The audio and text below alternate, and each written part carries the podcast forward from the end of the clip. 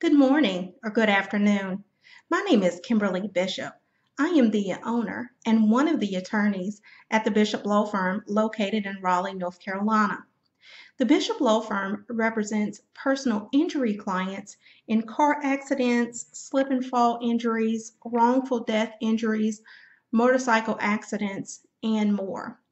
Our firm does not get paid unless you win, and we also offer free case reviews. Anyone who is injured through no fault of their own can potentially have a personal injury case in North Carolina.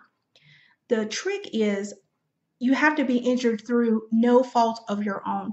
North Carolina is a contributory negligence state, one of the last few remaining, I may add.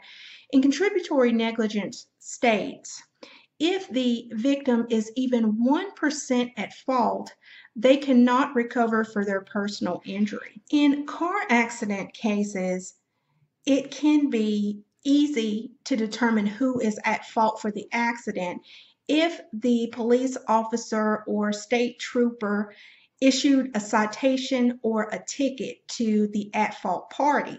That is pretty straightforward, but not all people who are at fault for car accidents receive citations.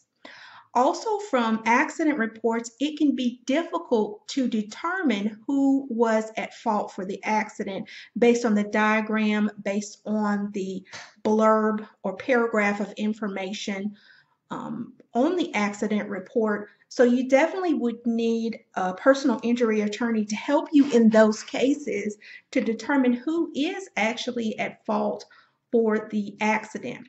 Now, outside of car accidents, slip and falls, dog bite, um, premise liability. In those types of cases, it can be extremely difficult to determine who is at fault for the accident.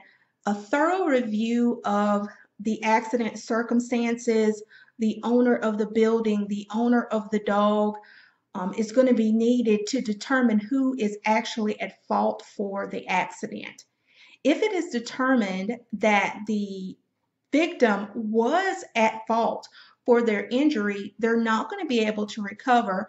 But there is a doctrine in North Carolina called the last clear chance doctrine, and that does help victims in a small way to get around contributory negligence. But in general, contributory negligence really results in bad outcomes for victims.